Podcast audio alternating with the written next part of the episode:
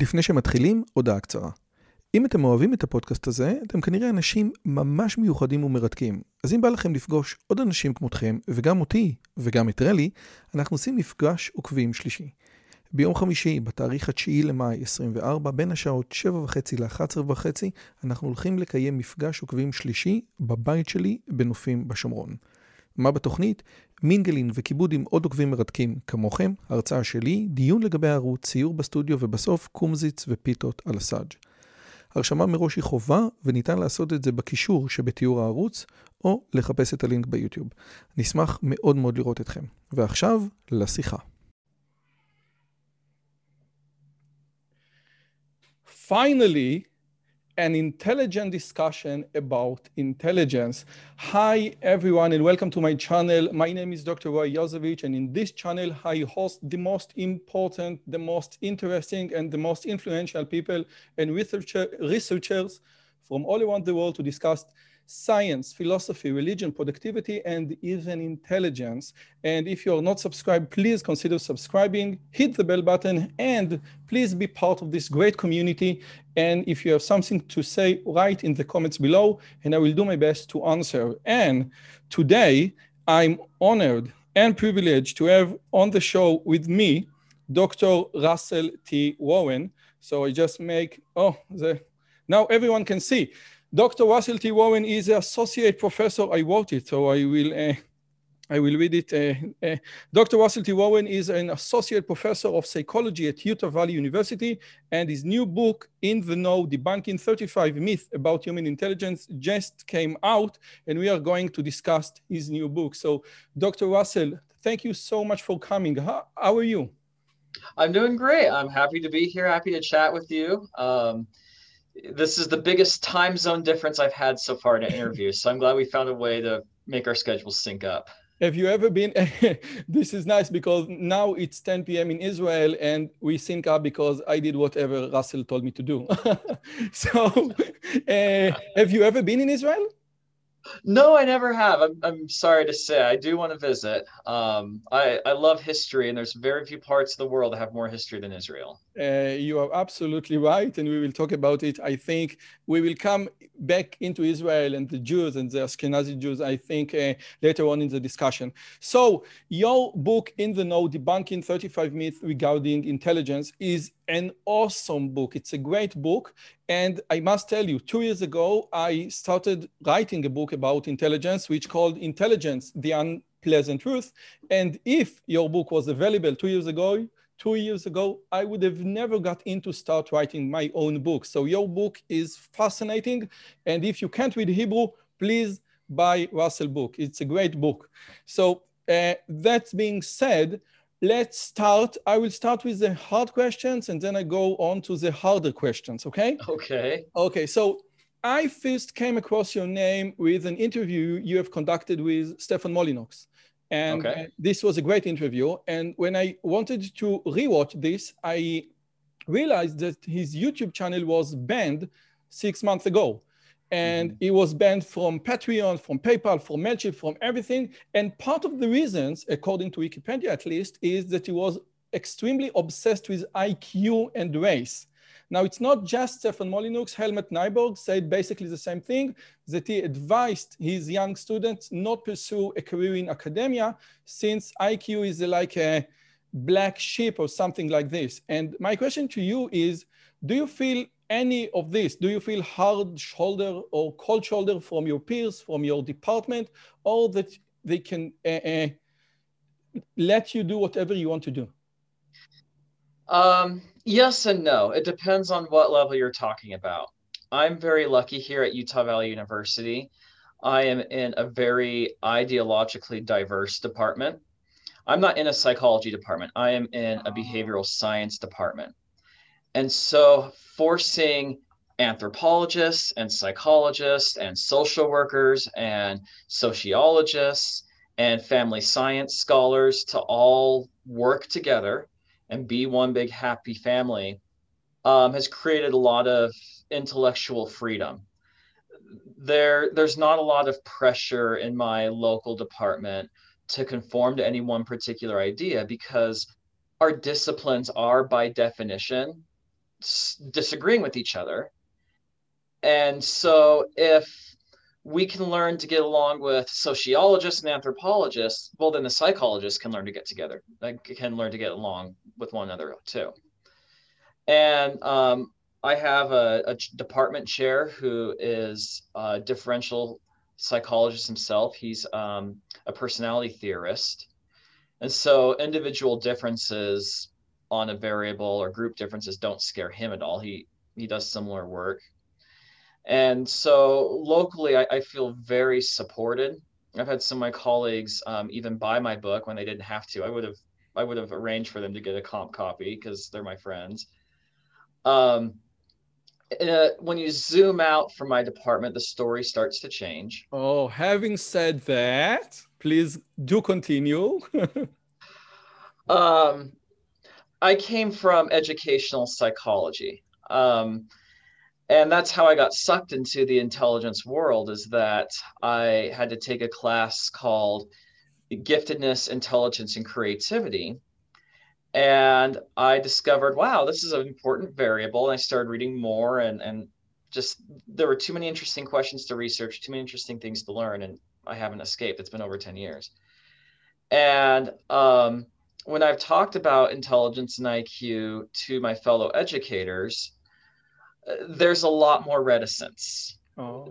They are not as eager to embrace this variable.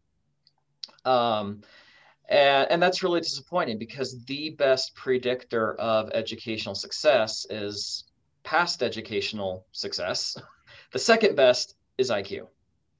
And they very much ignore one of these most important variables, which is very disappointing to me.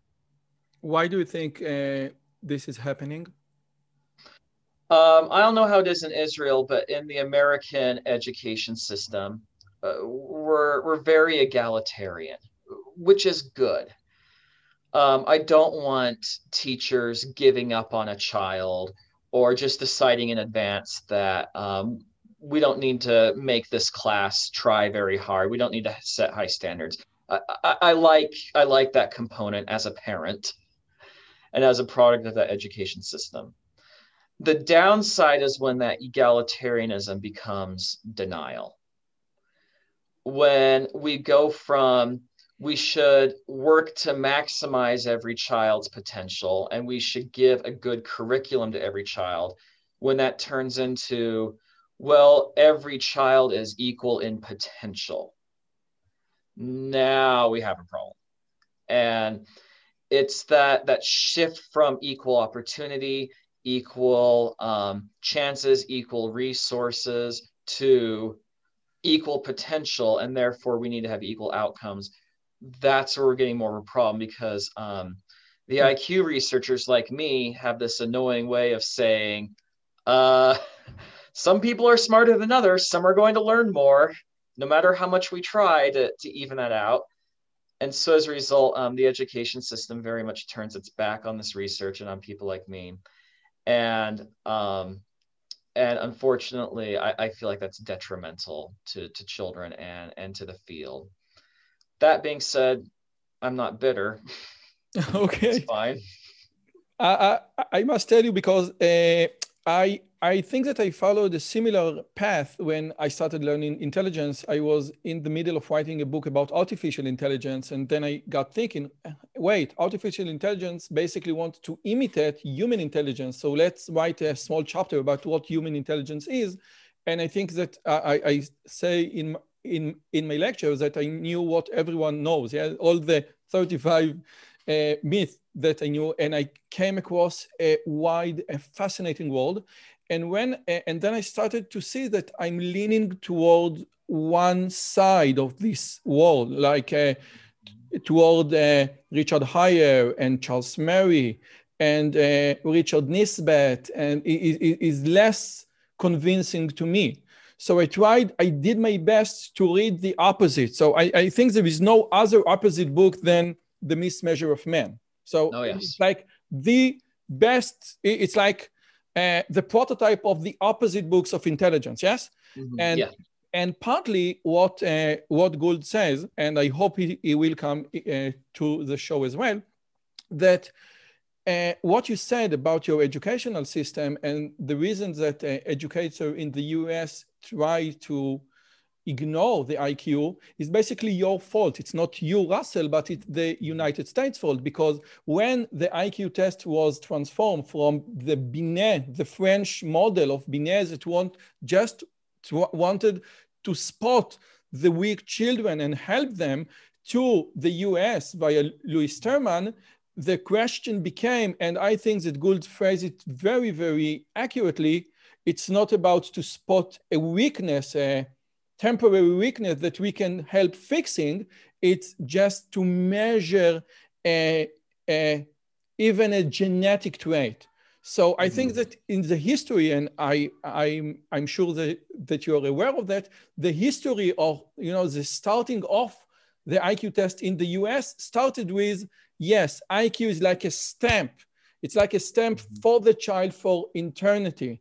And this is, I think, what many education, many, many teachers and educator, educators are afraid of.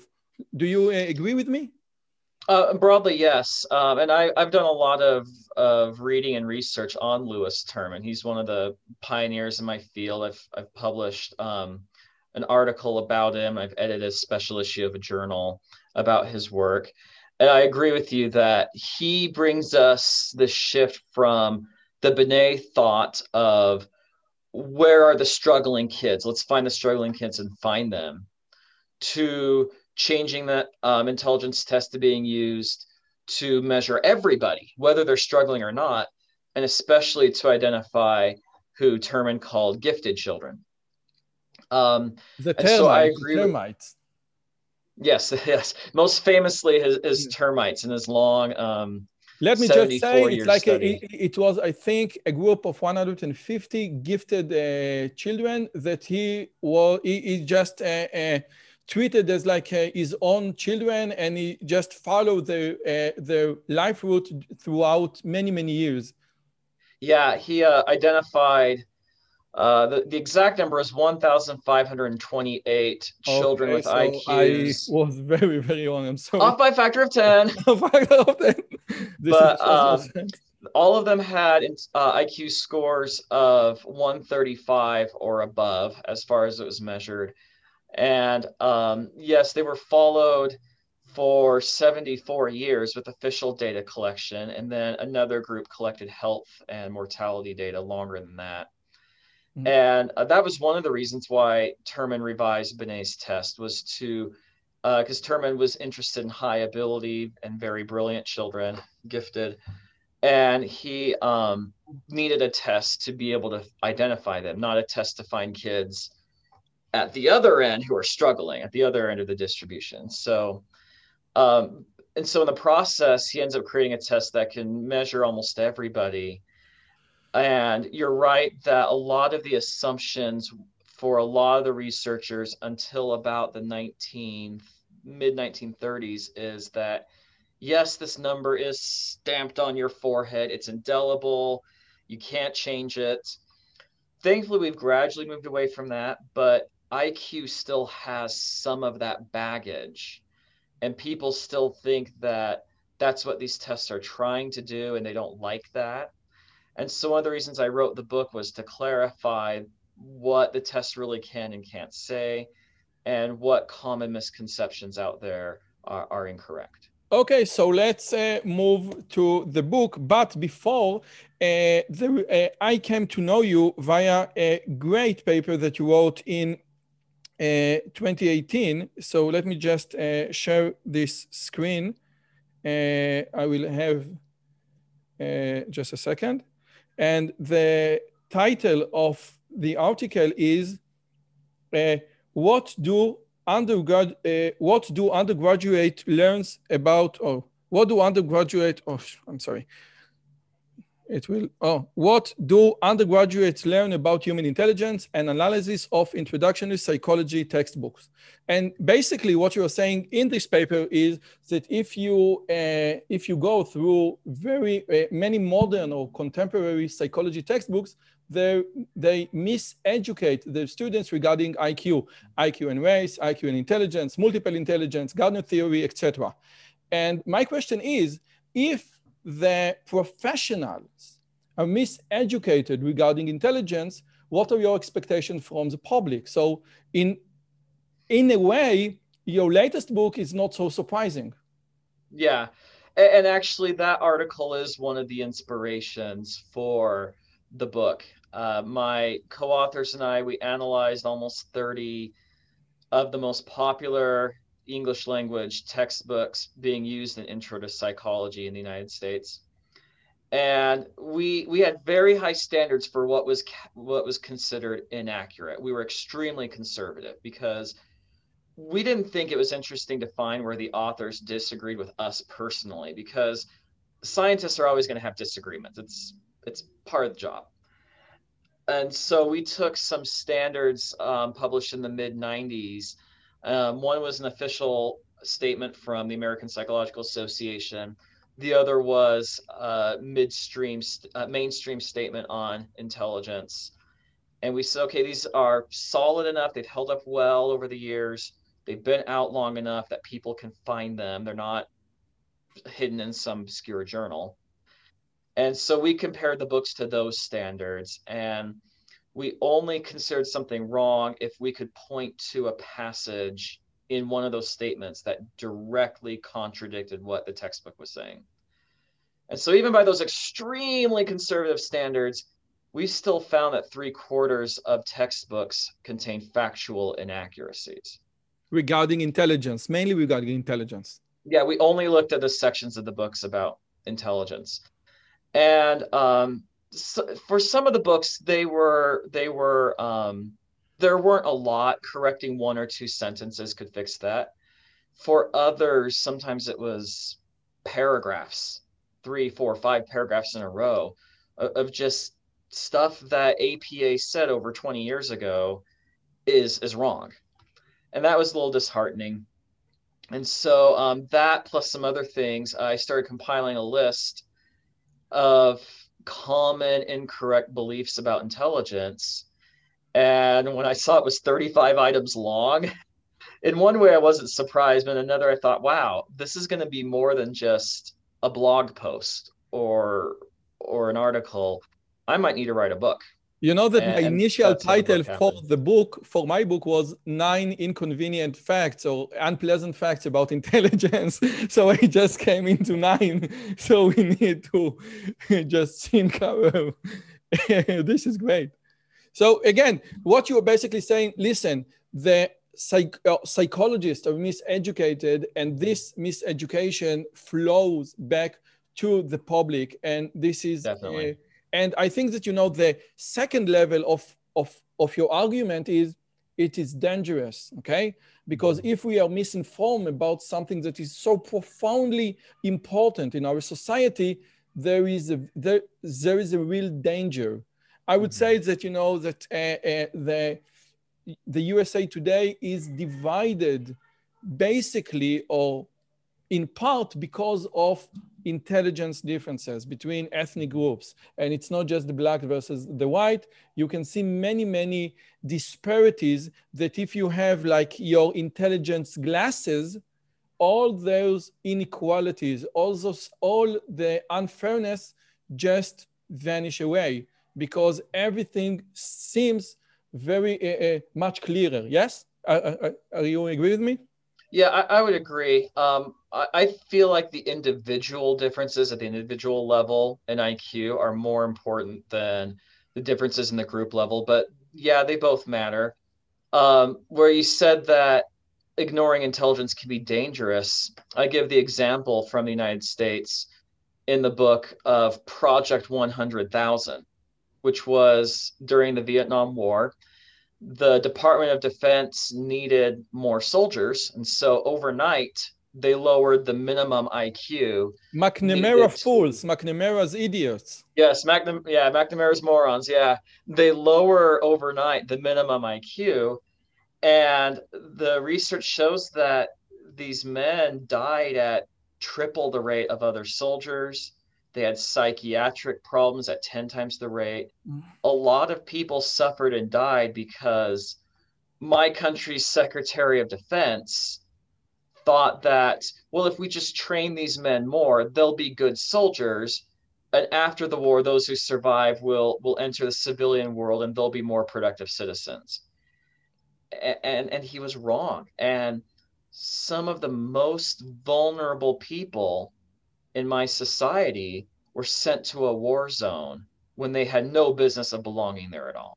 By the way, uh, because the smart students refused to recruit for the army because they thought that the war was unfair. And I would say that Jordan Peterson made this fact uh, very famous that the US Army doesn't conduct anyone with an IQ below 83 or 85 to the army. And he says basically this is 10% of the population that yeah. the US, the most, the biggest uh, men recruiting uh, organization in the US says there are 10% of the population that I have nothing to do with them. There is nothing that I can train them to do no matter what. And this is a very, very disturbing fact that Peterson says both the Democrats know the limit uh, and the conservative ignore. Yeah, and it's it's not a it's not a standard that someone pulled out of thin air and it's not a standard that the military leaders set just so that they could make their lives a little easier. The American military's been testing intelligence of its recruits for over a hundred years now in some form or another. And from very, very early on, they they discovered that the men who scored worse on these tests were harder to train. They were they weren't as good soldiers either in peacetime or in battle. Um, and every time that my country has ignored this, and often because you're right, sometimes they don't get volunteers when the war is not being fought well. Um, it's it's always ended in tragedy. Um, in the civilian world, usually it's not life or death um, at stake. But I have seen some people propose, for example, eliminating the bar exam that lawyers have to take in order to practice. Um, and one of the reasons is because, on average, in my country, Asian Americans have the highest passing rate, followed by white Americans, followed by Hispanic Americans, and then African Americans have the lowest passing rate. And so some people have said, well, there must be something wrong with the test. We need to get rid of it. And I look at that and I say, no, because um, you know we are winnowing out incompetent lawyers, and if those people end up um, not serving their clients well, we could have mistrials, we could have people not getting an adequate defense, we have people losing a lot of money. Society has good reasons to keep tests and um, and uh, intellectual standards for many jobs. I always say that it's not that the test is not fair, life is not fair, and the text and the test reflects life. And this is basically the issue here. Now, mm-hmm. you also wrote a book uh, called Statistic for the Social Sciences. And from my own experience, after two or three years of, of, of lecturing to, to the public about intelligence, oh, statistics, where are the, I oh. just got done teaching that class about an hour ago, so the book's right here within reach. I didn't know Where you were going to are the mart- matrusha, matrusha? How do you call them in English? Yes. So yeah, the, the... let me just say, and now from my experience, the most challenging thing to explain is what a statistic for the social science mean regarding intelligence. That every law in the humanities is only an aggregate law because in the in the hard sciences in physics gravity always works always you can't say ah you know wow this time it, it didn't fail huh? this time gravity didn't work. Gravity must work. In fact if gravity doesn't work for a single time you need to dump the old theory. But in but in but in the social science there is no such a relationship. It's much much much broader. So if you can please because i think this is a very weak spot for many people to grasp. What is the main or inherent difference between statistics for the social sciences and for the hard sciences of, of course regarding intelligence um, The mathematically, there's not a lot of difference. Um, it still uses the same numbers. We still use averages and things like standard deviations. R square. What matters more is interpretation and philosophy. You're right that in the hard sciences, especially chemistry, physics, computer um, science. Yeah, computer science, definitely.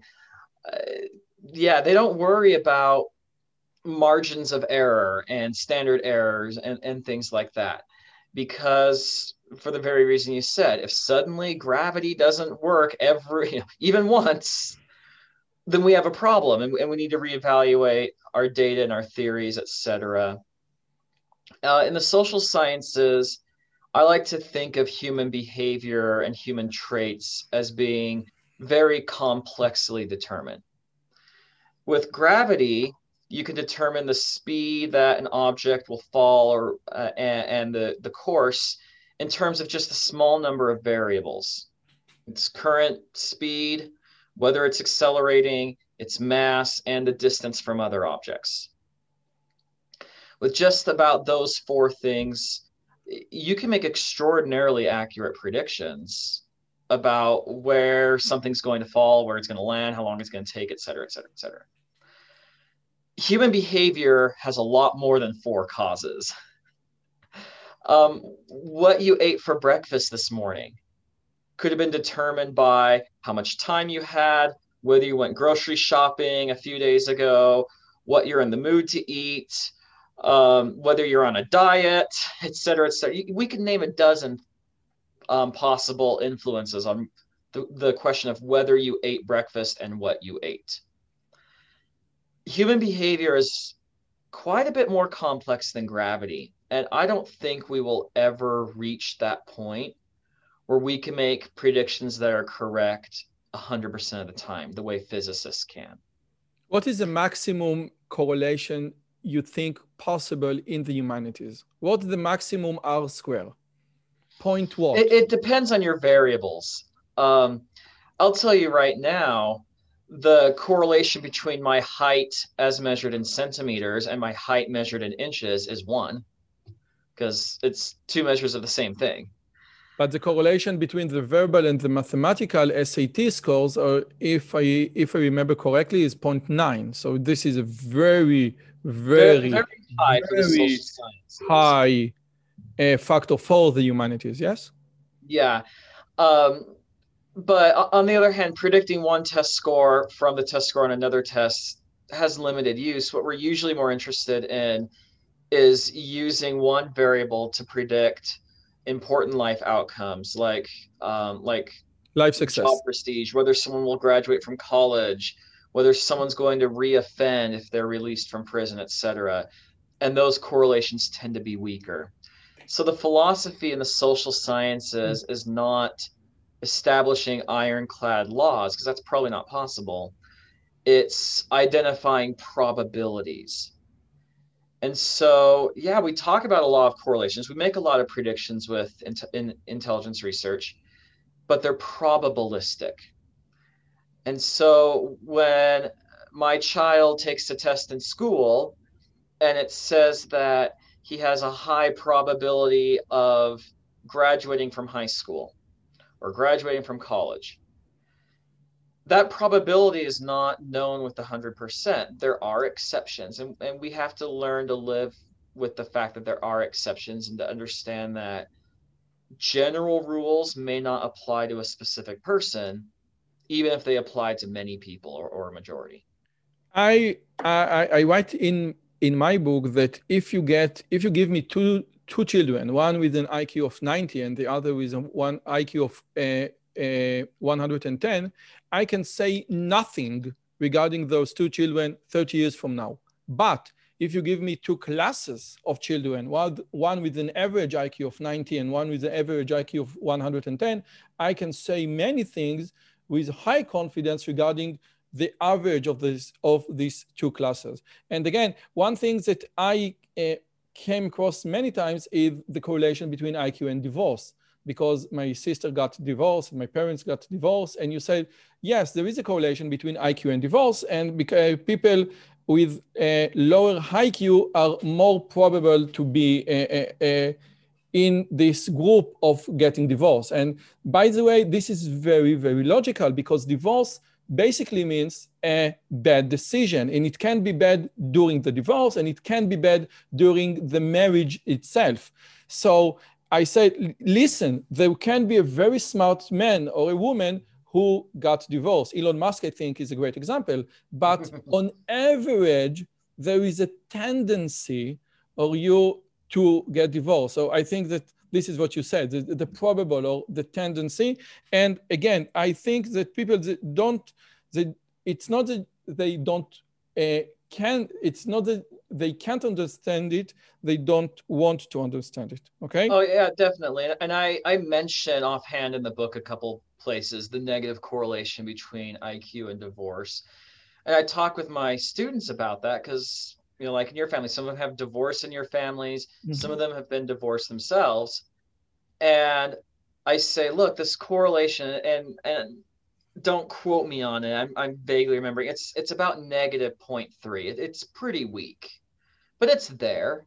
You notice it across samples of tens of thousands of people. You don't notice it being very consistent in one family. Point um, three, point three uh, among tenth of thousand, it's it's it it is valid. It says oh, yeah. something.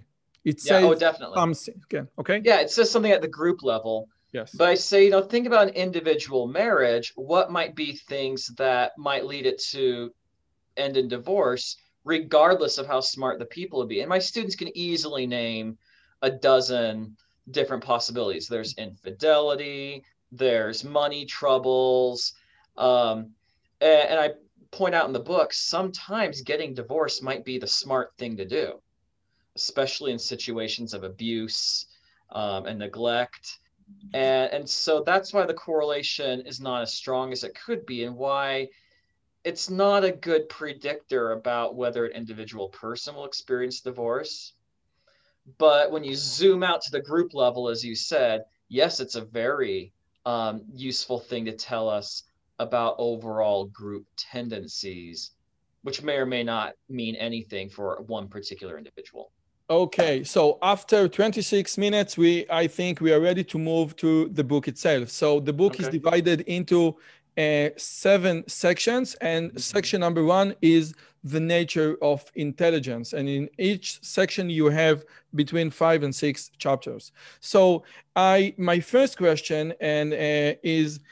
Uh, that IQ is not a real thing. And, and by question and, and, and by and, and, and by saying this question, I first need to define what real means. So basically an IQ is an approximation of, like Richard Haier say, of G. It, it, it's a good estimation of G. And G basically says that if you take every cognitive abilities that you can think of there is a correlation bet- bet- between it and another cognitive ability. So, yep. in a way, all cognitive abilities, no matter what they are, it could be a, like a trivial knowledge or how to multiply two digit numbers or how to spin 3D uh, images in your head, whatever you want, there will be always a correlation between two tests, which means, which this is like the Spearman theory, that there is like a unique single unitary thing and this one is called G. And this is like yep. the intelligence because I can say I, I, I know in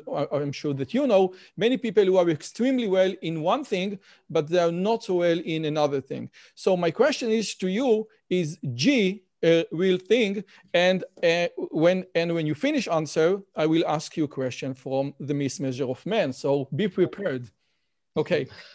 Yeah, uh, this idea of G, this general ability that helps people respond to or solve any cognitive task, no matter what its appearance is, um, there's very strong evidence that it's real. We use a statistical procedure called factor analysis to identify G. And the what some people don't realize is that, and this includes um, psychologists, factor analysis is not enough to establish the reality of a trait in the human mind. All factor analysis does is identify groups of variables and says, here's a bunch of variables that are so correlated with one another, they're most likely measuring the same thing. But the thing is, you can spike a test and ask a whole bunch of questions about the same thing and artificially generate a factor. So I might create my intelligence test, but then I might be a little mischievous and create a subtest where I ask, where I time how long it takes people to bicycle a kilometer. Um, and then I have a different subtest to see how long it takes for them to bicycle two kilometers. And then I have another test to measure their steering ability on a bicycle. And then another test to, to measure how um, they can go through an obstacle course. And lo and behold, I now have a bicycle riding factor on my test. Wow. That doesn't mean that there's a module inside your head for bicycle riding. It just means I spiked my test with a bunch of tasks that are all basically similar. measures the, the same thing. Exactly. And the question is, uh, Russell is is the question is Russell is uh, when two things are so alike that they became just one thing. Yeah. Basically. And so so having a factor is not enough. You have to show that that factor corresponds to reality. And to me, the best evidence of that for G is its correlation with biological variables. G correlates positively with brain size. G correlates with um, thickness of the cortex. Yeah, thickness of the cortex. Uh, how well organized um, neurites are, um, axons and dendrites within the brain. It correlates with frontal lobe size. It correlates with um, with um, white matter um, connectivity, and um, and it correlates with even myopia. People who are more nearsighted on average tend to be smarter. And if G were just some statistical quirk, or if it were an artificial creation of the test, it would correlate with very little, if if anything, in biology. And to me, that's very strong evidence. Another strong piece of evidence is the fact that we can't seem to create a test that's cognitive that doesn't produce G. Psychologists have been trying for over a century to create tests and cognitive tasks that don't create a G factor, and, and they still do anyway. And so, to me, if G were something fake, if it weren't real, it wouldn't correlate with biology, and it would be really easy to create cognitive tests that don't produce the G factor. And that's just not so, what happens. So basically, Richard Haier is going to be here next week. And what you are saying is Rich, Rich is great. You're gonna have a great chat with him. Yes, he he he basically got me into this amazing world of intelligence, and basically what you are saying is you can uh, uh, read Stephen Jay Gould, The Mismeasure of Man, and about uh, G and about uh, uh, Cyril Barrett, and about everything, but it will convince you just until you read Richard Haier, The Neuroscience of Intelligence. And then in the Neuroscience of Intelligence, Richard Haier will show you, like in the P-FIT uh, theory or the efficiency theory, that just by uh, doing an fMRI or brain scan, I can, I can deduce your IQ or your G. Therefore, G is something that uh, has a, uh, that manifest in the brain itself. Basically. Yeah. And we have disagreements about how to go from that biology to the G idea and then from G to how problems are solved. Um, but th- there is a link. And there's some colleagues of mine who say, well, G is just something that brains do. And some healthier, better functioning brains will therefore have higher G, and, and less well functioning brains will have lower G. I have others who believe that it's a biological um, consequence, not a not a functional consequence. Um, I think there's pieces that are correct about both, um, but we're still. I mean, we only have had live brain scans since the late 1970s. This this is the equivalent of of trying to deduce every secret of the universe a generation after the telescope was invented. we're, we're still early on in this. We know there's something interesting out there to learn and to, to discover. We're, we're still developing the tools to discover what all those things are. Russell, uh, Russell, it's not that just that we are like a one generation after the invention of the telescope, but the uh, uh, the U.S. government don't or doesn't uh, uh, give grants to uh, investigate or to do research in those particular fields because they are not politically correct. So uh, Richard Haier himself said that there is no grants to do research about the cognitive differences between men and women, for example. So I think that it, it is even more challenging than the telescope example? Uh, it, it is. Um, on the other hand, I, I'm naive and I feel like the truth will will out eventually. Um, eh, there are some historical analogies I see. I mean, in every historical period, there there has been opposition to controversial but important research. Um, and uh, I, am not comparing myself to the to the experience of Galileo, but there was government opposition and formal opposition. There was government opposition in my country and elsewhere to evolutionary biology research and and but the truth has a way of coming out eventually and some of my colleagues are very creative in how they get the data they need to test theories and advance advanced oh. science Okay, so uh, I couldn't agree more. So let's move on to the uh, another thing in section one, where you say that uh, basically uh, intelligence is a Western concept that doesn't apply to non-Westerns. Mm -hmm. So uh, I had Joe Henrich uh, two weeks two weeks ago on on the show and he is a student of Jared Diamond, and he basically thinks that intelligence is a Western concept that doesn't apply to non-Western. And Jared Diamond himself in Guns, Germs, and Steel said, I am, it's not that I am more intelligent than the people of Papua New Guinea.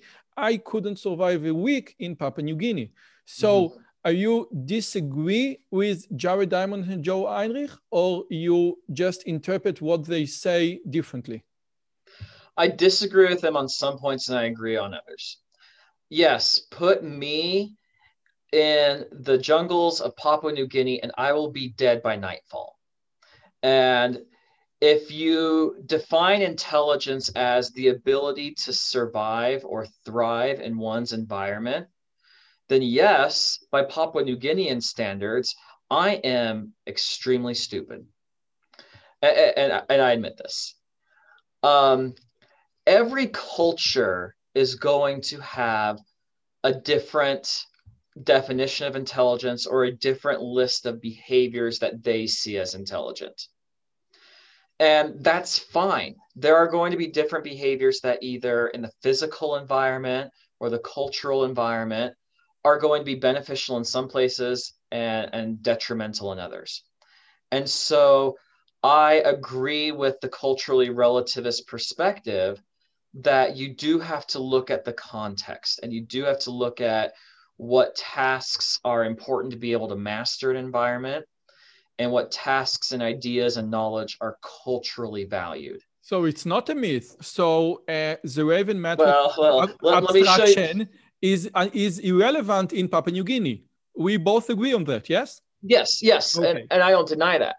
What I say in that chapter is we're never going to have cross cultural agreement about what is intelligent or what behaviors demonstrate intelligence. That's impossible. We can't even uh, get every every scientist in, in a conference to agree on definition about anything.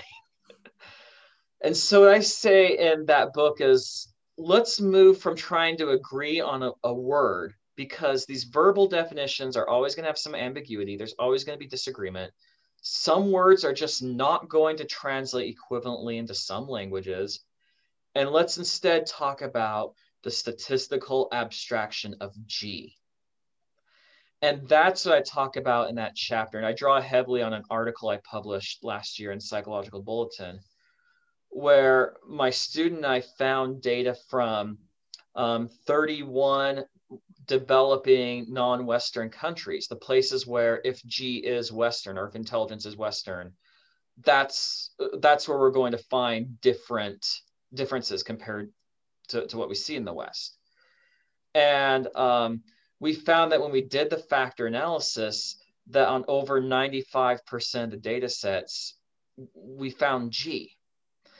So, and so that doesn't mean that, oh, you know, the same skills that make you smart in the US make you smart in Papua New Guinea. No, what we're saying is beneath the culturally valued skills, beneath the layer of culture and beneath um, the specific tasks that matter, there is an ability, a global ability that helps people navigate through the world. What was that? That help people. I think that uh, it's Linda Gottfredson uh, idea of IQ that IQ help you navigate through the world. Mm-hmm. So basically, and if you, and if you are born in an environment that values formal book learning, like I was born into, then that G will help you master those skills. But if you're born into an environment where where folk knowledge, plant and animal identification, um, and and you know identifying which which um, species are poisonous, which ones you can eat, then that G underlying will help you learn those culturally specific skills. And so if intelligence is G, then G's everywhere, but the manifestations and the culturally valued knowledge can be radically different. And that's what makes cross-cultural testing so hard, is that um, you have to find tasks that are valued in both cultures, understandable in both cultures, and that people in different cultures can have access to in their past to be able to master. So how and can so, you how can you examine this in Papua New Guinea, for example? What so basically what you should do is to rank the people of Papua New Guinea according to their skill. And this is a word that I don't like because I usually say skill is not intelligence because there is another no, thing. Not. So so basically what they are they are skilled in hunting and in uh, identify uh, uh, plants, etc. So yeah. I don't know if this is exactly like intelligence. And then if you rank them according to their ability to do or to learn new stuff in their domain, you will see a correlation with a, uh, a thickness of their of, of their uh, cortex, basically. Yes. But you didn't. But you didn't measure the cortex. So how did you measure? Because I mean, if you only have like the Stanford Binet, so how do how do you measure intelligence in non-Western countries? Well, we took the data that that were already existing. We did not go to these countries, and the tasks vary a lot um, from from data set to data set. We had almost hundred data sets, um, and they varied from instruments developed in the United States or Europe translated into the local languages um, to to culturally specific custom tasks for uh, designed for these groups specifically. Some of them were very bizarre tasks um, by Western standards, but um, when we read these articles that talked about them, clearly there was some sort of cognitive work expected from people answering these. Um, what I'm saying is that you could create a pop one battery of different tasks that are cognitive and valued in that culture that people have been exposed to and different knowledge, and then run the factor analysis like we did, and you will get G. And you will be able to rank order pop ones compared to one another based on their G. Um, it, it would take some work and some cross, you know, so, some experience understanding what um, the education is like and, and the cultural experiences and what knowledge is important. Um, what my art, and what the chapter does not say is that um, it does not say that we can just stroll into any country in the world and give an American IQ test to people. You can't do that. Um, to do cross cultural testing, you have to find knowledge and skills and other cognitive tasks that matter in both cultures. The more different the cultures are, the harder that is. It's really easy to compare Americans and Canadians. Uh, we know a lot about each other's cultures. There's not a lot of differences. Um, you know, Frenchmen and, and, and Swiss people. By okay. the way, I tried to solve American IQ tests and uh, I couldn't do a single letter or word quiz. None of them. And I think my English is more than sufficient for many things, and I write in English, but I couldn't answer a single, a single word puzzle. Or oh, and it, it's genuinely, it, it's it's gen, it's um, generally considered unethical to give people an intelligence in a language that's not their native language. So that doesn't surprise me at all. English also has the quirk, a couple of quirks, but it also has the um, quirk that it is the language with the largest vocabulary. 200,000. What was that? 200,000. I, I think it's more than that, uh, especially if you count scientific or technical terms and slang. In but, Hebrew, um, we have like 20,000. So it's. Yeah. and, and I'm, I'm bilingual in Spanish. And um, it, after I had been speaking Spanish for about a year and a half and got some more nuance in my vocabulary, I realized that very frequently you had multiple words translating into one Spanish word, uh, and very rarely vice versa. You rarely had multiple Spanish words mean one word in English. And so I, am not surprised because it's very easy to create an English intelligence test questions that exploit the nuance of the language, that exploit the wide, very wide vocabulary. Um, and if you're not a native English speaker, you might not understand the shades of meaning. And so that doesn't surprise me at all. And, and that's why cross cultural testing is hard. But luckily, there are some universals. Every human culture has opposites like up and down every human culture has a word for the sun and a word for the moon. Every human culture understands that water flows downhill. You probably can't create the most sophisticated test based on these facts, mm. but you could create a pretty good test for children that would be useful in Israel, in Papua New Guinea, and in the United States but I would not be asking questions about American history to people in these other countries. That that's grossly inappropriate. So no, no, of course. But let me give you all. But uh, with your permission, let me offer another explanation. Uh, okay.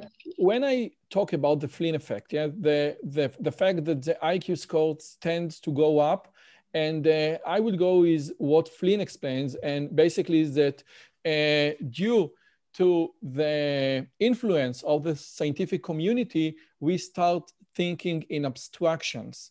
Okay. And this is why we today are much more abstracted than we were like 50, year, 50 years ago. So let me uh, quote uh, Thomas Sowell, His Holiness, yes, in his book Intellectuals and Race. And in this book, he addresses the very question about uh, cultural difference. So basically, he says the following In a world where the ability to master abstractions is essential in mathematics, science, and other end- endeavors, the measurement of that ability is not an arbitrary bias. A culture free test might be appropriate in a culture free society, but there are no such societies. So basically, what I'm offering is an alternative example or explanation. And I said, yes, this test is culturally biased, but it's mm-hmm. not an arbitrary. And if you are, uh, and if you want to uh, to live in this new world, if you want an internet, so the internet is dominated by the West, by science, by math. So I can agree that those things are uh, are Westerns. Yes, we yes. think in object and subject, etc. But those things are the most important one to survive and prosper in our in our uh, global world. Okay. Yes, and, and I, I, would agree with that. Um, you know, th- these tests were created and still are, for the most part, created by Westerners, and, and especially the UK and, and the United States dominate the research in intelligence today, which has some drawbacks, um, which I recognize. Um, and so you're right.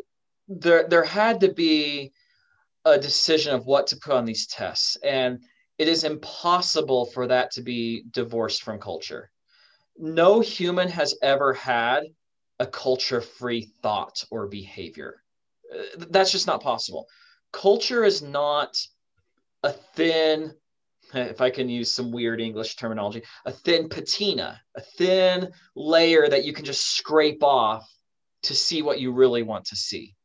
I'm an Orthodox Jewish. I know what you're talking about. Yeah, I mean, this is you know exactly what I'm thing. talking about. And, and people um, who who are culturally conspicuous or who are um, cultural minorities in their country are, are very aware of this. Mm-hmm. And so, yes, of course, what's put on the test is influenced by culture. But when we create tests, we create them for a specific population. In my country, um, the commercial tests are created for people born in the United States who speak English as a native language. And so that's and, and and the test creators will say it is inappropriate it's unethical to use this test for someone else because if they speak hebrew as a native as a native they're they're going to have difficulty with these verbal items don't give it to that person um but as long as people belong to the group that the test is designed for, you can make individual comparisons within that group. And in the US, you know, we're one of the most diverse countries in the world.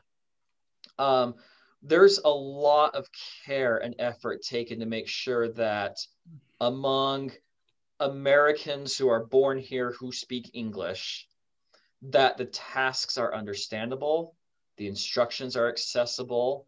The knowledge or skills are things that people have almost certainly been exposed to.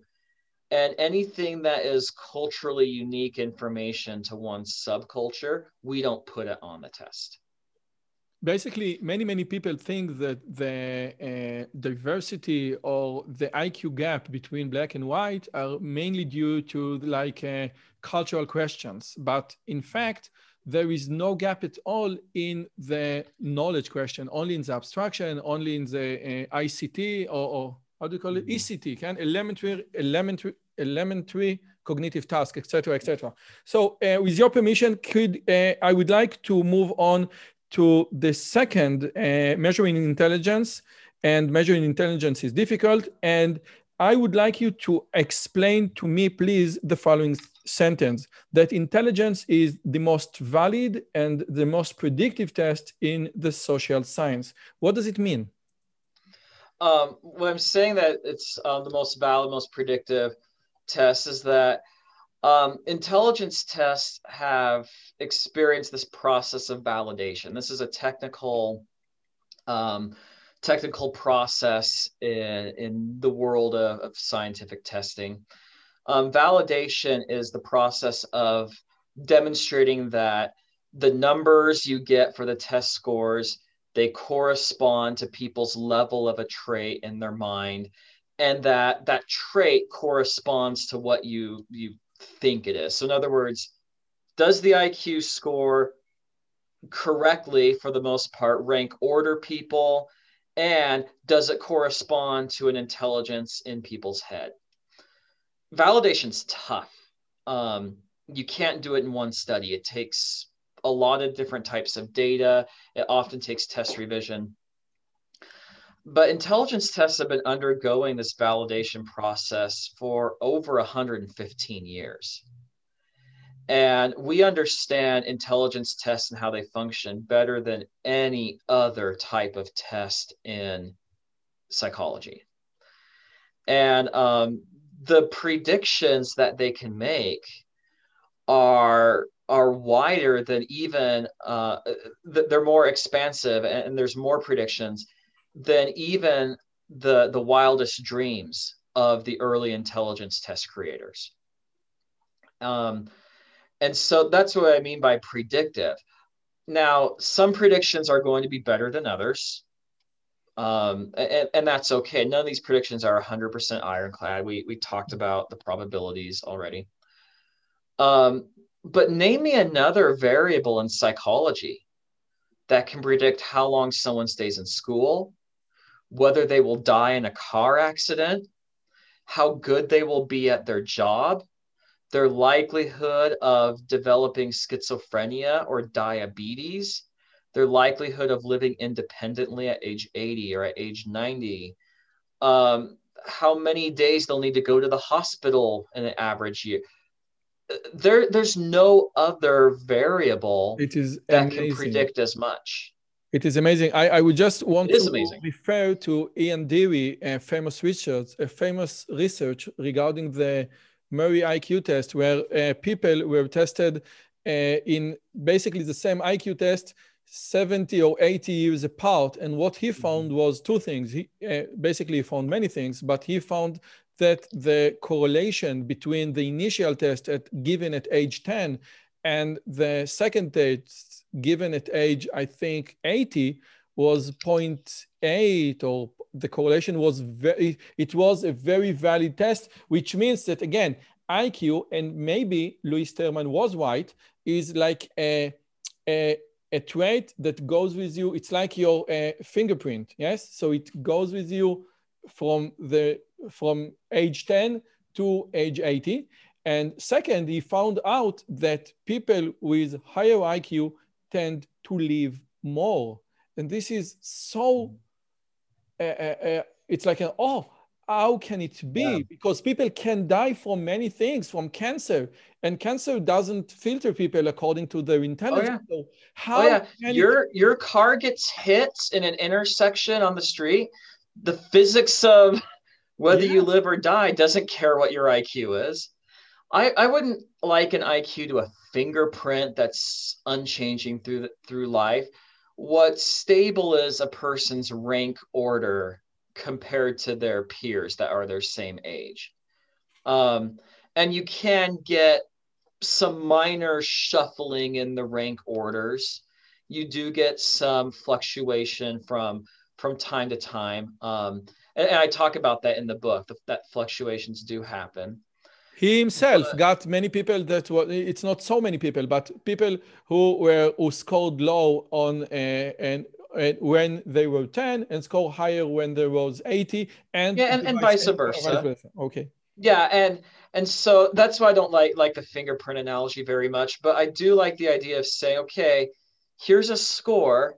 There's going to be some minor shuffling around, but most people are going to be somewhat stable, stable enough that we can make predictions about life outcomes. As you said, decades later, being able to predict in middle childhood whether someone is going to make it to age 80 um, that's astonishing and, and, then even more astonishing is the fact that that same variable will predict how good you are at your job. And, that's what got me sucked into this this world is that I, was mind boggled and baffled that the same variable could make so many predictions.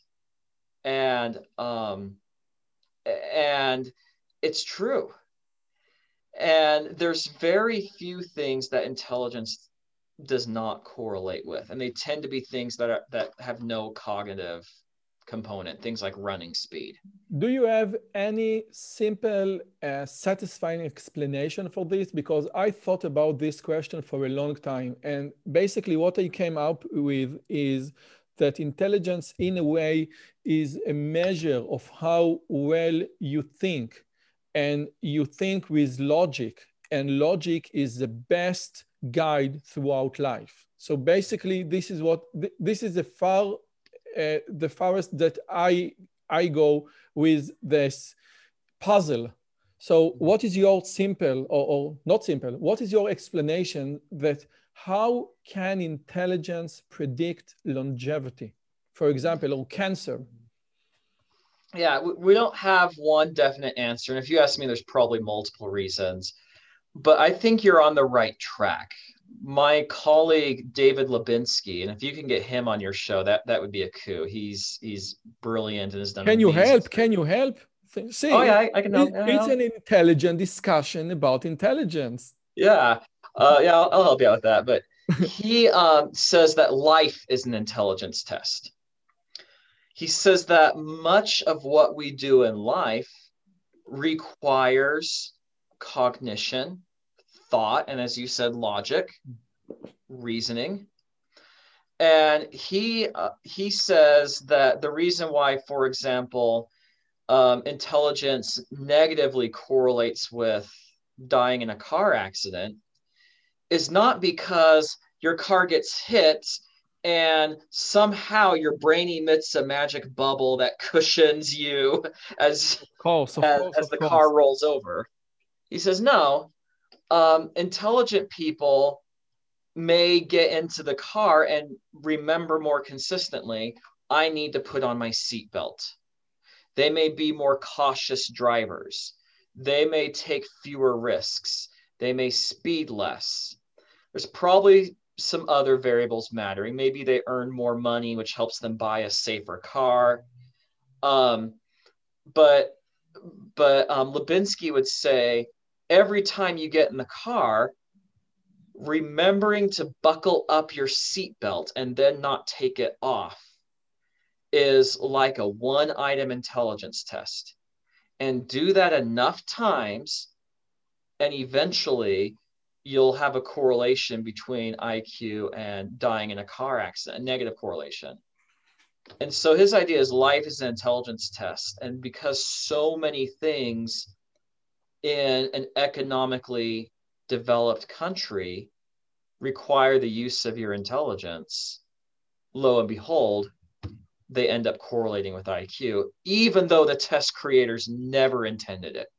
So this is uh, and i think that from there we can move uh, do we have like uh, 10 more minutes oh yeah i definitely have more time okay so so because i have a lot of questions because by the way again it's a great book you're the one who has to go to bed soon it's it's no, too no. no it's like the pandemic and i teach just in zoom this is my uh, studio here and it's uh, it's uh, we are in the quarantine for the second week now and it's going to be uh, extended into another week and uh, it is very very tough and people Sorry. don't know, people don't know what is going to happen and the government you know every every day change its mind. So it's it's it's it's a it's not a nice uh, time to be but yeah. we hope that now with your uh, new president uh, we everything will be better. There's all there's always hope that the future can be better that's for sure Yes, but this is a conservative uh, podcast, so we, it, it, it will probably want. Okay, so now, uh, again, uh, one of the things that you love the most is Martin Gardner multiple intelligence theory. And by the way, uh, it, this is not a new theory because we have Robert Sternberg theory and Thorndike theory in the beginning of the 20th century. Just Gardner yes. became immensely famous. And Earl Hunt, the famous author of the book Intelligence, a great book, wrote mm-hmm. that Gardner theory was an easy sell for teachers, an easy oh, sell. So if you could please, and I, I, I don't know if you wrote uh, uh, Earl Hunt quote, but if you can please explain, A, why Gardner theory is such an easy sell for teachers, and many teachers and educators believe in this theory, and B, do you find it not just wrong factually, but also dangerous? Because I found Gardner theory dangerous. So uh, please. Yeah. Um, first of all, it is it is wrong factually. Um, and that chapter in my book was one of the easiest to write because all I had to do was quote Gardner and say, yeah, there are hundreds of studies showing this is incorrect, or or to show the problems of his logic and um, and show why the theory just just isn't lined up with facts. Um, it's not a kind chapter to Howard Gardner, and if he watches this video, it's nothing personal, Howard. Um, it's just the fact that it, it's you're not lining up with empirical reality in the data. Um, I'm sure you're a nice person. I've never met you in in person, but sorry, it, it's not it's not a kind chapter to Gardner. Um, why was it an easy sell? I think because it tells people, especially Americans, what they want to hear. And never underestimate people's willingness to to be flattered or to have their prior beliefs um, bolstered. Um, especially in america where where we do have this really strong egalitarian bent and American idea, dream, American yeah. dream. If you work hard enough, if you because I think it's crucial. If you work hard enough, you will eventually uh, uh, prosper. So I think that intelligence, in a way, hurt the weak uh, spot of the American dream because some people, no matter how hard they work in, uh, in, uh, in particular in special domains, it doesn't matter. So, so yeah, exactly, and and I think Gardner said um, said, look, you know, almost everyone's smart in some domain. Oh, you're not good at school. Well, don't worry about the logical mathematical intelligence. Instead, concentrate on your bodily kinesthetic intelligence and be the best dancer you can be. By the way, Gardner didn't say it. Gardner said that there are eight uh, separate uh, uh, uh, orthogonal intelligences, but according to Gardner theory, there could be a case where a, a child or a pupil is unskilled in every one of them. Yes, but yes. Gardner interpretation by teachers yes, yeah. is that you everyone is a genius in another in, in yes. a certain field. Thank you, thank you for that clarification. Because um, I think it's I, I think it's very important because this exactly what to in my opinion makes garden theory so dangerous because in instead of letting the child and, and say listen you are not good in math and if you are willing to do the homework and if you are willing to work hard you can uh, we can leverage your skill from I don't know, to, from three units to five units. I don't know. Uh, this is how it goes in Israel. But basically, we say, listen, it's not that you're not good in math, you are genius in one other thing. And when you, and when everyone is smart, no one is smart okay and i think that this encapsulate because smart is a, a, a, something in something in reality and if we eliminate the word smart like in uh, 18 uh, 1984 people will come up with a different word to point yeah. to someone and say is smart and i mm-hmm. think that gardner theory tries to un, to to just vanish the word smart, but again, it's something real in reality. And we will need the word to point to someone and say, he is very smart. I should go to him for an advice. Yeah. And, and I, I see I see the perspective of where it's problematic in practice as being very much um, at the teacher level. Um, I don't want teachers wasting time to try to find eight different ways to teach fractions because they think they have to reach each child's intelligence. That that's a waste of their time.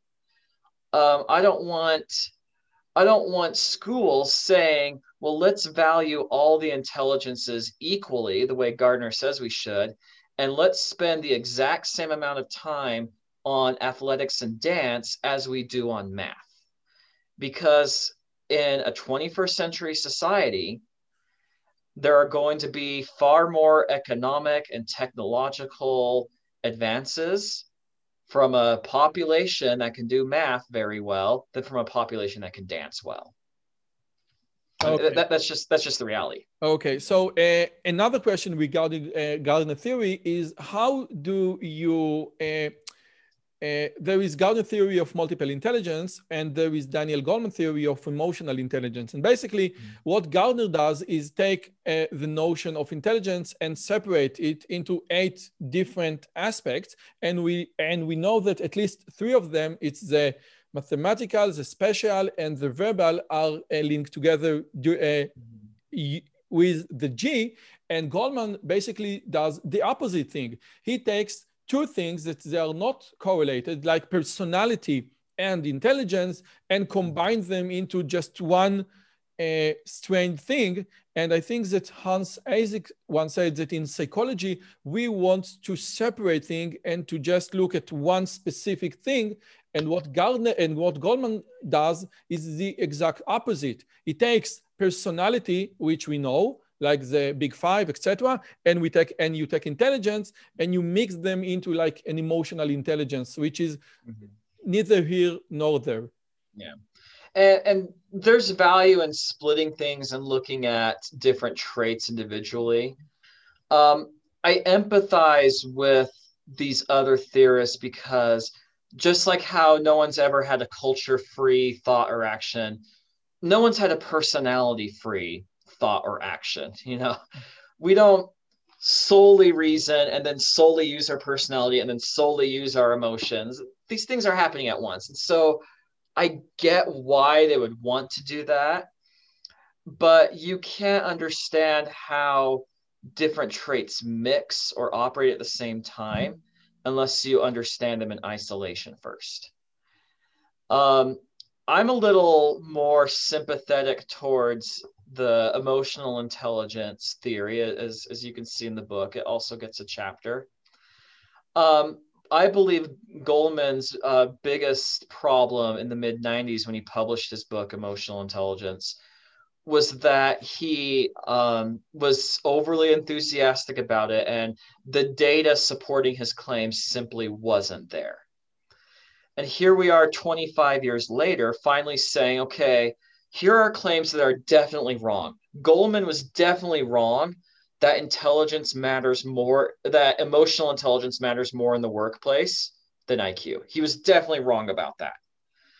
Um, but there are some places where we say, okay, there's some data supporting some of these ideas. Like one of them is the idea that you want a manager with high emotional intelligence to be your boss. Okay, there's there's value in having a boss who can navigate social situations, social who skills. can perceive, perceive, yeah, social skills, who can perceive distress in people, who can work to help groups work harmonious. Okay, that seems to be supported.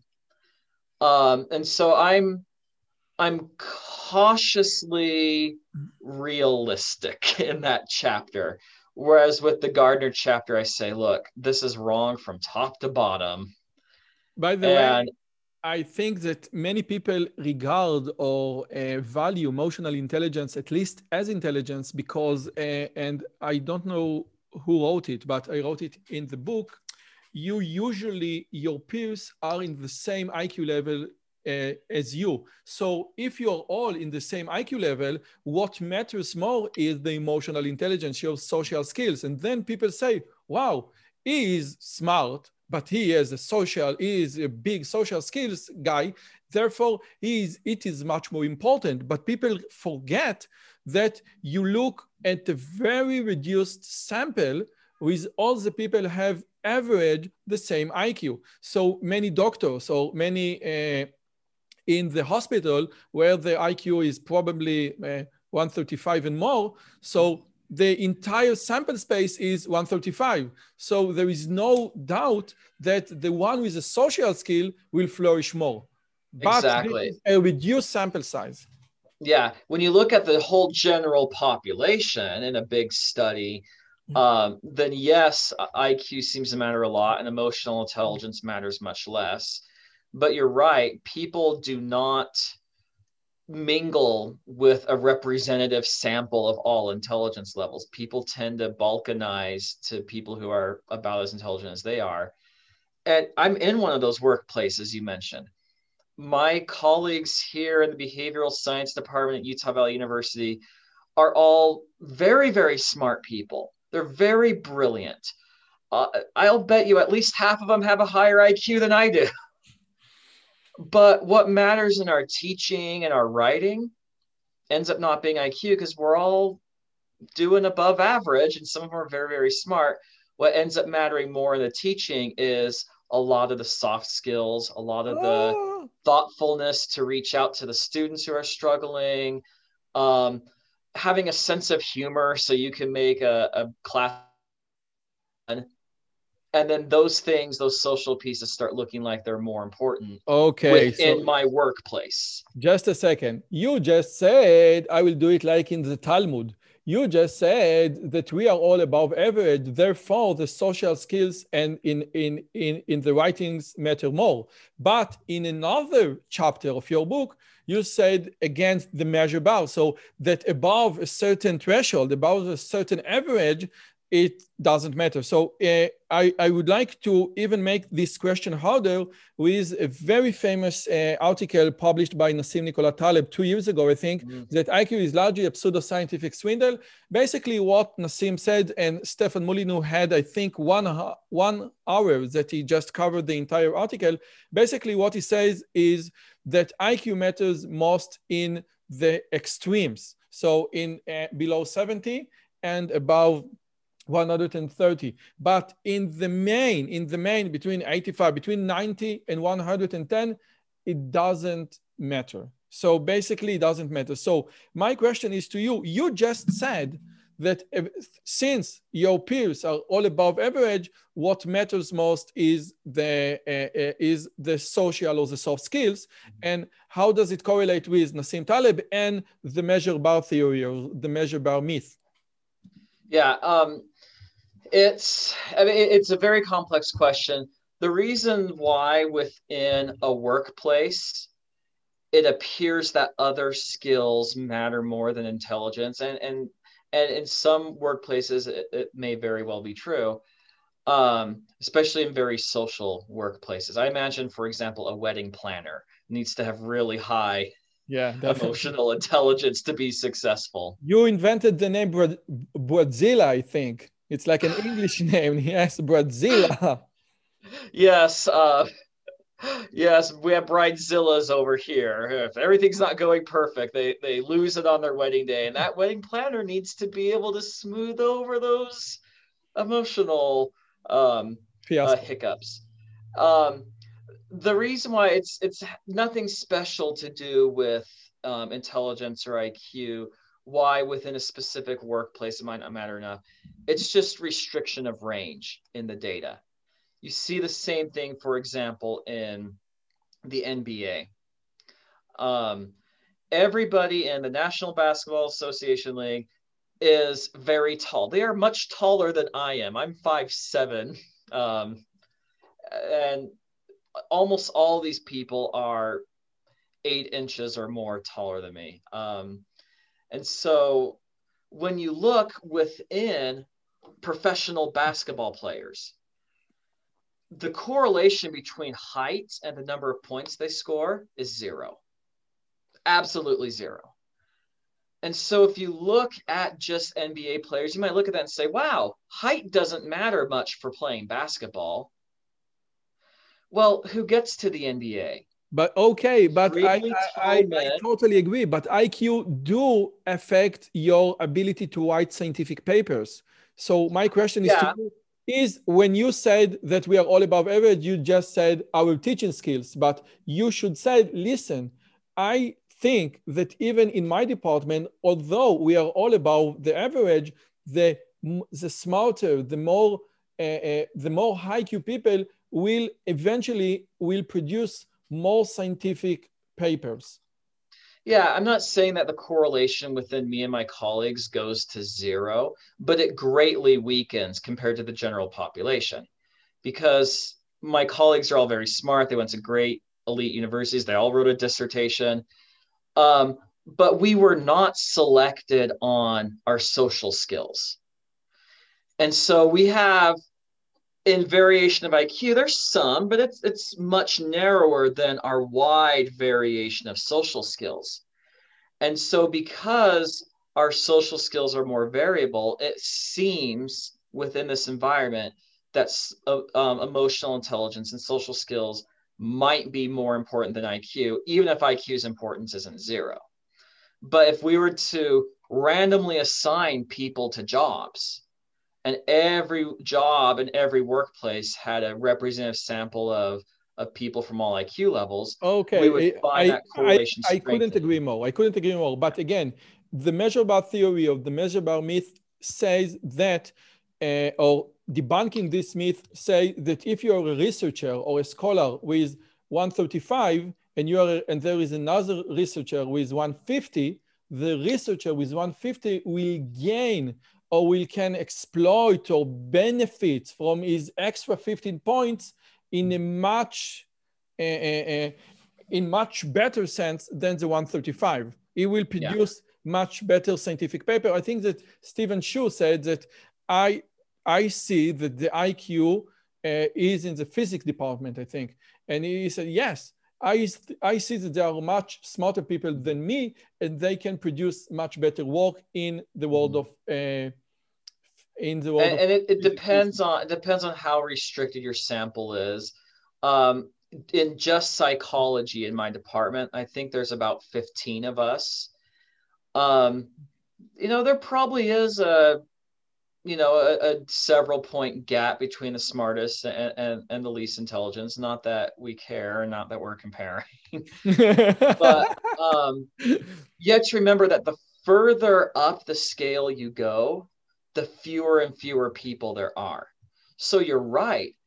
An iq of 150 gives you a huge advantage over someone with an iq of 135 whether you're a surgeon or a college professor but with 15 psychologists in the same department, it's extraordinarily unlikely you're going to find a psychologist with an IQ of, of 150. Uh, the vast majority are going to be between 125 and 135, perhaps all of them. And so, yes, you do see those advantages at very, very high levels, but it takes very large samples and very elite samples. And I talk about those in the book but most of us aren't in a workplace that has enough people and enough high IQ, elite, intelligent people to to really notice, wow, my IQ is only 125. Here are colleagues at 135, 140, 145, 150. There just aren't as many people. And so that's why we don't notice it in a high IQ workplace. So let's go back to Nassim Taleb. Would you say that in modern nowadays, like modern, not in uh, 10 years ago, but n- not in 10 years from now, but in modern workplace, there is a difference between 100 and 110 for Definitely. most parts? Definitely. And most of the data about what IQ correlates with is collected on the people who are closer to average simply because there's more of them. They're easier to find out in the wild. Yeah. Uh, and so 86 people, 86% of the population lies between 85 IQ points and 115 IQ points. So um, 68%, 68%. 68, yes. And so if it really were a zero correlation, then uh, in that middle range, um, we wouldn't find in large samples, which consist mostly of people in the middle range, that there are any correlations. It would be driven completely by the outliers, and that's just simply uh, not what happens in, in the data. And um, you know, when we have tests that don't have as high ceilings or as low floors, they they truncate the scores. Um, if Taleb were correct, then on those tests, you would find zero correlations with anything else. And that's just simply not what happens. Uh, a good example of those sort of tests are the basic skills tests here in the United States that we give to kids at the end of the school year. They master, they, they test whether a child has mastered the basic curriculum. So we're not asking 10 year olds whether they can do algebra or trigonometry. We're asking 10 year olds, did you master adding fractions? Something that every kid was supposed to be taught. Mm. And so if you convert that to an IQ score, you don't get numbers above about 120. It, there's just not hard enough questions. And those scores still correlate with with socioeconomic status. They still correlate with all sorts of other things. If Taleb were correct, they would correlate zero. oh, so I think that this is a very important distinction that even if the maximum score is 120, you still get, and this is in the vicinity of the of of like uh, the normal people, you still get a significant correlation. And I think that like a, a, a beautiful example is Elon Musk's new battery company. And for decades, batteries like the uh, the trash of electrical engineering and all the smart people didn't uh, address this uh, this road because it wasn't mm-hmm. interesting enough. And then Elon Musk and got you know the most uh, uh, the smartest man on on the planet, and in like one year they just transform this field completely. So if a very talented, and a very gifted man approaches any field, he will just transform it. And I think that the Elon Musk battery company is a great example because mm-hmm. for decades, batteries remain the same for decades. Mm-hmm. And oh, then oh, yeah. one year and everything now is changing. Yeah. And, and, there is research showing, and I actually talk about it in the, the Gardner chapter. There is research showing that people who are eminent in one field have a higher likelihood of making contributions to other fields, even completely unrelated ones. Um, Nobelists are more likely to have, uh, science Nobelists are more likely to have also published in disciplines outside of what they were trained in, even before they won the Nobel and became famous. Wow. Um, and so that that to me says yes smarter people are more able to change fields they're more able to make contributions to fields um, and we've seen we've seen the downside with and during this pandemic with people whose intelligence is maybe only modestly above intel above average try their hand at epidemiology and virology or, or what decisions to make. In I Israel, think... I think that we see that people, our tendency to get the vaccine is uh, negatively correlated with their income. So, and income is uh, positively correlated with IQ. So, again, IQ is like the factor of everything, basically, of, mm-hmm. of almost everything, beside one thing how good you are. There is no yes, correlation whatsoever between how good and bad. There are two really, really orthogonal uh, uh, things. So, but we can say that if you are smart and bad, you can mm-hmm. cause much, much more harm than if you are Definitely. stupid and bad. So I think Definitely. it's very important to to state over and over the IQ, your IQ level say nothing about how good you are. nothing about your morality, nothing yes. about your ethics. You, you are completely right. And um, and I have language in the book that shies away from um, that shies away from any that not only shies away that that denies any possible um, connection between IQ and, for example, someone's human rights or, or, or things like that. I would agree with that wholeheartedly. Um, we can all think of of very smart people who have who have done great evil in this world. Um, and so I, am glad you brought that up. Um, but I I also see um, some advantage to smart people being very fluid and where they can apply their skills. Um, what's disappointed me is above average intelligence politicians um, thinking that, okay, after listening to an advisor for an hour or two, I can make a decision about epidemiology. It's like, most politicians are probably IQs between about 105 and 120. You're good at getting elected. You're, you're not a physician usually. Okay, Russell, I, I must tell you, it was a fascinating talk. Wow, it was like again mind blowing. It's like an amazing uh, uh, journey towards one of the most interesting uh, adventure of the human mind. You know, the measure. Do Thank we you. have a ruler that can measure how smart any person a, a person is? And this also got us into the world of eugenics, the Holocaust, etc. So mm. many, many things uh, uh, I quote in the book. Uh, in, there's a book, IQ, a good history of a, of a bad idea, I think, that mm-hmm. said that of all the is, euthanasia, I don't know how you say it. Euth- euthanasia, yeah. Euthanasia. We have like TH, it's very uh, hard for us Israelis.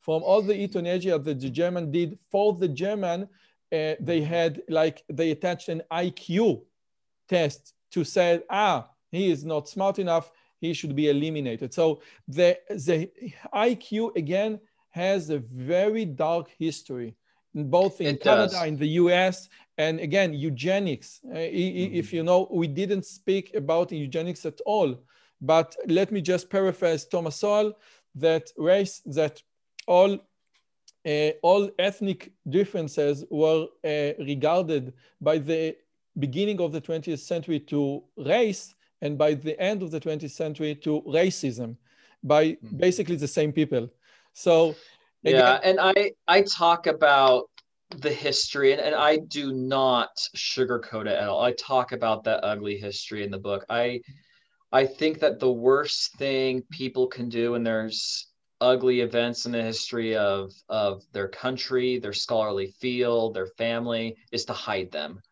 um, or to minimize them. No, I, I have a whole chapter that you read that gets it all out there and, and makes the connection.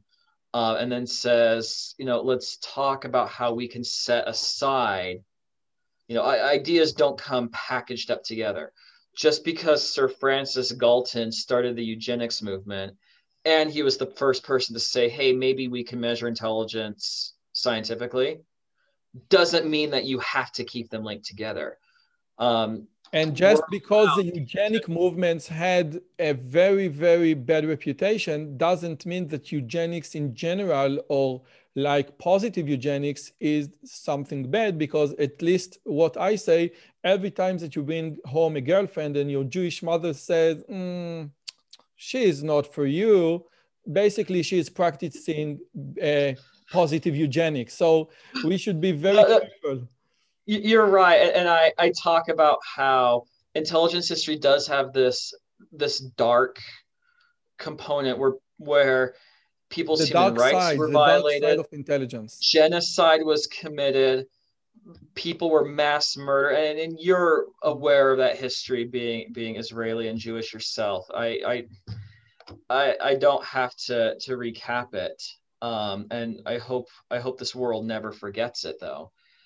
Um, and so I, I, do talk about it and say, look, um, the action component, the application is independent of the facts, and you can apply facts for good, you can apply facts for evil, you can apply facts to exploit other people, you can apply facts to serve them and help them. And I try in the last couple chapters of the book create a framework based in the facts that would lead to a humane world where human rights are are highly valued for every single person. I, I, want to give you my conclusion regarding the intelligence Please. and the best and and and the uh, and the dark side of it. And I think and and I I, I want to I want to hear your brutally honest opinion. I think that when uh, God was, was evacuated from the equation. So we cannot say that every man are created equal because they're only the on, all men are created equal just before God because men are not equal. When, when Thomas Jefferson wrote it, he knew for sure that not men, not all men are created equal. He was a very, very gifted man. But the notion behind it is that no matter how gifted, how smart, how rich you are, you are all equal before God. And when God was put out of the equation by Nietzsche and Darwin, so we said, by the way, just a second, not all men are created equal. And the eugenic movement was, which was a secular movement, said he is much more equal, he is much, he worth more and he worth less, and then etc. etc. And the liberals now, since they don't believe in God anymore, they must say that all that, that, that all men are created equal, and therefore IQ tests are biased because if all men are created equal, how come the black score 15 points below average mm-hmm. or below the white? If we just accept that it doesn't matter, it's not equal. You are equal before God, be, be, mm-hmm. uh, before the infinity. And I think that what this is what makes the secular liberals uh, very hard to digest the idea of intelligence because if there is no God and they are not equal, so we know what that road led us to in the 20th mm-hmm. century. So I would like to hear again your brutally honest opinion about my conclusion of this uh, endeavor. Um, if I can get personal, because you, you've brought in your personal um, ethics and, and, religious beliefs, if, if I may do the same and give you um, the first start off with saying I, I do agree. Um, Let's finish here. Thank you. no, no, I'm kidding. I'm kidding. But but l- let me tell you why. Um, I I come from the Judeo-Christian tradition, and um, I am a devout Latter-day Saint. Um, and just like in the Jewish tradition, yes, the equality is an equal worth. Um, in my church, we talk about every human being being a son or daughter of God. And just like how I love all of my four children, God loves all of us, regardless of who we are, where our situation is. He, I, I like to use the term the infinite. Um, and so when I see people try to equate worth with an IQ score or with anything else like that, I find that very repulsive because of my um, religious adherence. Um, and so you're right, we are equal before deity, we are of equal worth. And in the book i use the framework uh, of talking about in the context of human rights because I, I it's a scientific book. It should have a secular framework. Um but what i'm really thinking when i was typing human rights um is is value in the eyes of deity and in the eyes of god um and if you can look at your fellow human beings like that, the idea of exploiting them, or as my country did in the past, sterilizing them against their will, let alone genocide, becomes incredibly repulsive. That being said, I also agree with you that um, that just because we are all equal in worth and in receiving love from from deity um, that does not mean we are the same. And that um, one of the things that we have to do here on this earth is learn to um, is learn to have compassion for people who are very different from us. Um, and it's not easy. um, and so, if, if you have that perspective, then the existence of individual or group differences can sometimes be bothersome but it's just part of what you have what you are morally responsible to accept and to love. Um and so that that's my perspective. Being equal in the eyes of deity doesn't make us the same. And thank heavens he made us differently. Um because from a biological perspective, from a moral perspective, from a social perspective, um, there are advantages to differences. Having people who can think differently can benefit all of us. Having people with different interests, different social proclivities, etc., um, can be very beneficial. And so um, that doesn't mean we ignore differences. That doesn't mean we treat everyone the same. You can make people equal morally, equal ethically, equal legally before the law without making them genetically or socially identical. And that, that's all I got for you. I, I I think that it's like uh, Deb, Deb, Deborah, Deborah I think that uh, she said regarding uh, cognitive differences between men and uh, men and women. So it's not sexist to think that men and women are uh, different. No. It is sexist to think that in order to get the uh, to get the same uh, treatment, women need to be like men. So oh I yes, I, I would agree with that wholeheartedly. And and I have I try to create in a secular framework um, a moral and ethical perspective of intelligence, saying you know we do need to be aware of the limitations that some people have. And if you're smart enough to make it to the end of a nonfiction book about science written by a professor, you're probably smarter than average. Um, and, and I do talk about how, you know, you you need to think about how policies affect people who are very different from you because their IQ is 20 or 30 points lower. And it's not easy. Um, but that's part of what we're put on the earth for is to, to learn how to feel compassion and learn how to care for people who are unlike us. And I think that this will be a great finish and a great moral finish. And uh, uh, you, know, you know how to add this, uh, how to take these uh, statistics and such a cold thing and say, listen, but at the end, eventually, this research affects many, many people.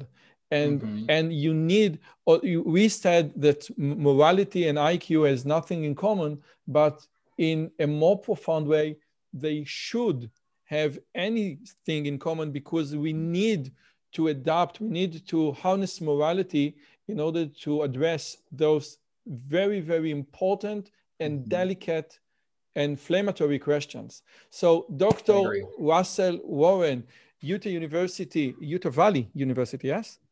Yes. It, uh, uh, the author of in the know, debunking 35 myths regarding user uh, uh, human intelligence. This was a lovely, lovely, lovely talk. Thank you so much. You're welcome. Thanks for having me. It's um, you kept me on my toes, and that's what the best interviewers do. And so um, I'm glad you, you kept me awake and alert. I must tell you, I, I wanted to do like uh, like IQ talks with many people. I had Garrett Jones on the show, and now okay. you, Richard Haier, and Richard Lynn is going to be here. And uh, now, when where, where Stefan Molyneux was banned from YouTube, I'm uh, a little bit afraid. I I must tell you, it's it's like we'll see. Uh, I hope we'll see. Um, hopefully, I mean, and, and, and, I had no idea you were going to go there with a with a moral framework. I had no idea I was going to, to talk neither about do I. Neither do I. But you know, the, the, that's where the conversation went yes. great, and I I hope that people can see that um, there can be a very compassionate science, and so you know, I I, I understand that fear of of being censored. It's something I live with regularly. Um, but my hope is that um, is that moments like the one we had, I think crept up on both of us. Yes, definitely. Um, will show that there's there's nothing to fear as long as we ensure that there's a strong moral compass in these and strong moral component to these conversations. Definitely, definitely. So, Dr. Russell Warne, in the know, thank you so much for coming. You're welcome, thanks. אם הגעתם עד לכאן, מגיע לכם כל הכבוד. אז תנו לי להגיד לכם שלושה דברים קצרים. הדבר הראשון, אם שמעתם משהו בשיחה שמעניין אתכם, שאתם רוצים לקחת הלאה, פשוט ספרו אותו לאנשים אחרים. משהו מעניין שאני אמרתי, משהו מעניין שהאורח שלי אמר, איזשהו רעיון שאתם רוצים לקחת איתכם לחיים, פשוט ספרו אותו לחבר או לחברה. זאת הדרך הטובה ביותר לזכור את הרעיונות מתוך השיחות האלה. הדבר השני, אם אתם רוצים לקחת חלק בקהילה שלנו ולפגוש ולדבר עם אנשים כמוכם, אתם מוזמנים לערוץ הטלגרם שלנו, שווה לכם מאוד. פשוט תראו עוד אנשים שמתעניינים מדברים מגניבים בדיוק כמוכם. והדבר האחרון, אם אתם יכולים, דרגו את הערוץ שלנו באפליקציית הפודקאסטים שלכם, זה יכול להיות בספוטיפיי, באפל פודקאסט או בגוגל פודקאסט, זה תהליך קצר של שתי שניות, הוא מאוד מאוד יעזור לנו להפיץ את הבשורה הלאה. שיהיה לכם כיף גדול וכיף בשיחה הבאה.